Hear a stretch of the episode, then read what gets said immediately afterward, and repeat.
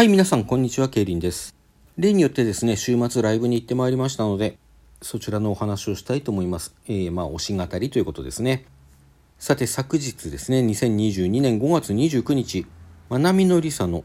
無料定期公演がありまして、こちら行ってまいりました。まあ、とはいってもですね、第1部と第2部と分かれておりまして、第1部の方はちょっと他の用事で行けなくてですね、第2部の方に行ってきたんですけれども、まあ、大変素晴らしかったですというお話をね、これからしてまいります。まなみのりさというと、広島出身のまなみさん、みのりさん、りささんの3人による女性アイドルグループですけれども、今年で芸歴15年ということでね、もうすっかりベテランの域に達している感がございます。まあ、これは単にね、15年もやってる、長くやってるからベテランということではなくて、まあ、その非常に高いレベルでのパフォーマンスをね、実現しているという、何よりもそこですよね。以前より3世でのハモリというのを一つの売りにしていたグループではあるんですけれどもその精度がねここに来てむちゃくちゃ上がってきてるだとか、まあ、ダンスも非常に美しい、まあ、美しくも時に優雅に時に激しくそして要所要所がピタッと決まるねそんなダンスを披露しておりましてもうあれはね、ほとんど芸術の域と言っていいんじゃないかなというふうに思いますね。まあいろんな意味で、まあこれは全然あのアイドルを貶めるつもりはないんですけれども、まあいわゆるね、世間一般でいうところのアイドルというイメージからはちょっと頭一つ抜けてるようなところがある、そんなグループだなというふうに思っております。まあアイドル素晴らしいんですよ。私アイドル大好きなんでね。まあ、まなみのりさ自身もですね MC だとかその随所でこうアイドルらしい可愛さというものも失っていないグループでもあるわけなんですけどねさてそんなまなみのりさの無料定期公演でございます、まあ、私自身はこうなかなか思うに任せなくてですねこのコロナ禍が始まった2020年の春頃にはまなみのりさという存在を知ってですねもう曲にはまってライブも行きたい行きたいと思いつつ、まあ、当初はねなかなかライブ自体がなかったりだとか徐々に再開され始めてからもなかなかこうスケジュールが合わなかったりしてあんまり行けてないんですね。今までに3回行きまして今回がやっと4回目ということになります。ただ一つ言えるのはこう毎回行くたびにですねまた上手くなったんじゃないかと思わせてくれるようなそんな本当に素晴らしいステージを見せてくれるんですよね。まあ、今回無料定期ライブということであるんですけれどもこんなもの本当に無料で見ていいのっていうようなねそんなレベルだったんですよね。まあどんな場所でもね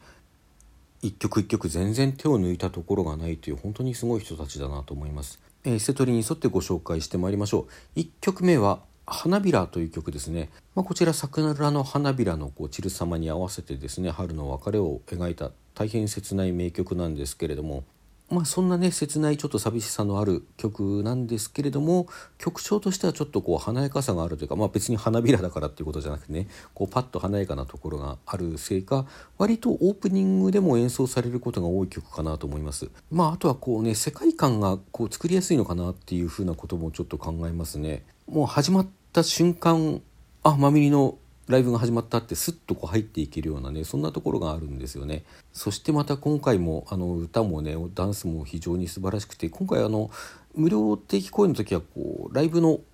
ライブハウスがねこう箱が小さめなので非常に近い距離で見ることができるんですよね。その近さもあってでしょうか。今回はそのダンスのね美しさっていうものを非常に改めて感じました。もう本当にうまいなっていう感じね。あとこの曲はこう3人の歌振りが非常に絶妙で、まあ、他の曲もそうなんですけれどもこの曲バランスがいいのかな3人それぞれの魅力っていうものを一番こうバランスよくね感じることができる曲だなというふうにも改めて感じました。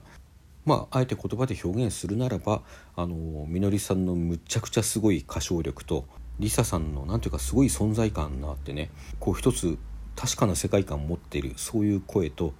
まなみさんのこうあったかく包み込んでくれるような声っていうねこの3者が絡み合うところがまなみのりさの魅力なんですけれどもこの「花びら」という曲は非常にそこのバランスがいいなっていうことですよね。はいそして続きましてですね2曲目は「あいあい傘」もうこの曲私大好きなんですよね。この曲今ねあの3人採用の声ということで説明しましたけどもその中でも特にリサさんが、えーと、最初に「すったおり」って歌い出すんですけどもその瞬間ね世界観がバンってできちゃうんですよ。こう本当にすごいと思うのね。以前リサさんラジオ番組の中でみのりさんは歌がうまくてあのまなみさんはダンスがうまくて私はそれに対して何も持ってないなんてことをおっしゃってたことがあるんですけどももう本当にそんなこと全然ないんだってその時も思ったし今でもそう思うのはこういうね単にこう上手い下手とかっていうところを超えたもう存在感というか声の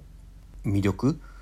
そういうものを持った人だなってていうことをすごい感じるんですよね。まあ、だからこそ、まあ、コミュニティ FM ではありますけどもねあの調布 FM のラジプラの出演者としてもまリサラジのねパーソナリティとしてももう非常に楽しいあの1時間があっという間に過ぎてしまうようなねそんな番組をしてくれることができたんだなっていうことを思いますまあ今残念ながらねどちらも終わってしまって聞くことができませんけれどもまあ、もしできるなら何らかの形で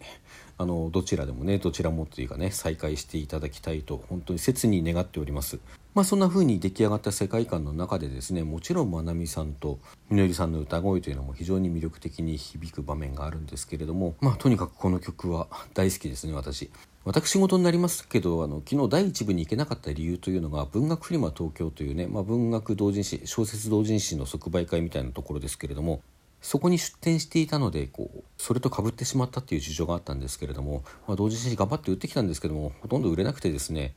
ちょっとくさくさしながら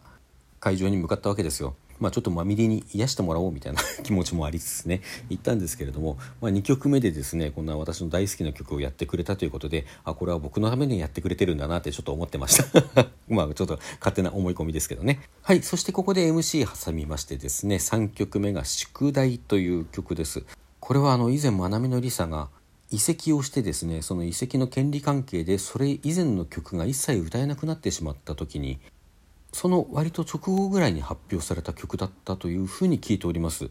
まあ、私それはリアルタイムでは見ていないんですけれどもあのそういうことがあった後の曲なんだということを踏まえて聞くとですねこれもう何というか非常にエモいというか説明というか泣けるというか、まあ、ただ曲だけ聴いてもすごい泣ける曲なんですけれどもシチュエーションを聞いてから聞くとちょっと涙なしには聴けない曲っていう感じですよね。そしてまたそれがまたですね昨日の私には非常に刺さりました。こう夢を追い続けてねあの宿題やり残した宿題がたくさんあって時にくじけそうになり弱音を吐きながらもそれでも前に進むっていうね。もうほんとねデビューどころか同人誌もほとんど売れなくて私書いてる意味なんかあるのかなと思わされていた。もうなんていうかまたしてもそんなね自分に対して歌ってくれたような気がしてもう聞きながらちょっと泣いてました。はい。はいそして続きましてリスタート。もうこれはそのそんな宿題の後に聞くとですねむちゃくちゃ元気が出る。もうタイトル通りリスタート始め直すってそういう曲なんでね。まあ曲調としてもこうスローなこうバラードっていうんですかそういう感じの宿題からねこうリズムに乗った明るくてなんていうかこう元気のあるねあのリスタートへのこう転換っていうのがすごい気持ちよくてすっかり前向きにさせていただきました。そして最後の曲になります「ハロー」まあこれは一言で言ってしまうといろいろあるけれどもこれからもよろしくねという感じの曲でですね。なんていうかこうイメージとしては梅雨明けの夏の青空みたいだなと思うんですね。まあ私夏は嫌いなんですけども、まあ、でもこう夏が嫌いなりに夏っていうものの輝かしいあの爽やかなイメージっていうのがあるじゃないですか、まあ、そのイメージ自体は嫌いじゃないわけでね。あのそういう感じのイメージで聴ける曲だなと思います。はいまあそんなわけでですねあのほんの30分程度あの全5曲というまあ無料ライブですからね。十分かなと思いますけれども。そういう短い時間であったんですけれどももうすっかり楽しませていただきまた元気づけていただきました。もうもちろん本当にねそんなわけはないんだけれどもこの瀬戸りの流れがねあの昨日の自分に向かって自分のためにあの選んでくれたような気がしてしまってまあまあ本当にそう思ってるわけじゃないんですよ。本当にそう思ってるわけじゃないんだけれどもそれぐらいあの肝肝？昨日の昨日の自分の気分にはすごくぴったりきて元気をもらえてあのね疲れた足を引きずって重い在庫を引きずってではあったんですけれどもまあそれでも行ってよかったなと心から思えるそんなライブでした。ちなみにその後特典会の時にですねちらっとあのまなみさんに「あケイリンです」って名乗ったらあのああのラジオでめっちゃ話してくれてると おっしゃってたのでどうやらあの、まあ、全部かどうかわからないですけどもちょっとなんか聞いてくださったみたいですね。あのもしこれ聞いていたら改めてこれを申したいと思います。どうもありがとうございます。まあ、まなみのりさねこれからもあのたくさんライブやってくださるということなんですけれどもちょっと私6月に今予定されているライブは難しいかなっていう感じでですねただその後7月に予定されているライブが確か6月頭に発売予定だったと思うんですけれどもあの町田ガールズクワイアさんっていうねあのまなみさんが一部の曲の振り付けをやっていたりする町田のグループですけれどこちらとあとマッパですね。あのリーダーをしているのが元ビス。そしてあの元メゾンブックガールの小庄司めぐみが確かリーダーをしていて大森聖子がプロデュースしているというグループですけれども、まあ、このマッパとですねあのスリーマンライブということでまあこれはいかねばならんだろうというふうに思っているところでございます。確か時間的にギリギリいける感じだったはず。まあチケットがね取れなかったりひょっとしてするのかなとかいろいろ考えてはいるんですけども。まあ取れる限りぜひ行きたいと思っております。そして、8月8日ですね。15周年の記念ライブ。まあ、こちら来年の4月には解散してしまうので最後の周年ライブということになるんでね。私実は周年ライブについてはですね13周年、えー、せっかく抽選が当たったのにオンライン化してしまった。14周年チケットは取れていたんだけれども初版の事情で行けなくなってしまった。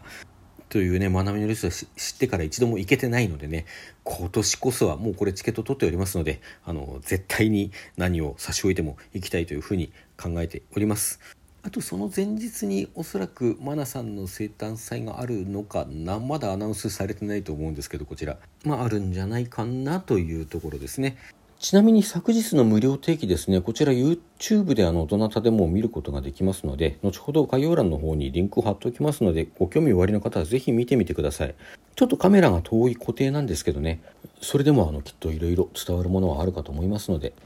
それでは皆さんさようなら。どうぞ今日も良い一日をお過ごしください。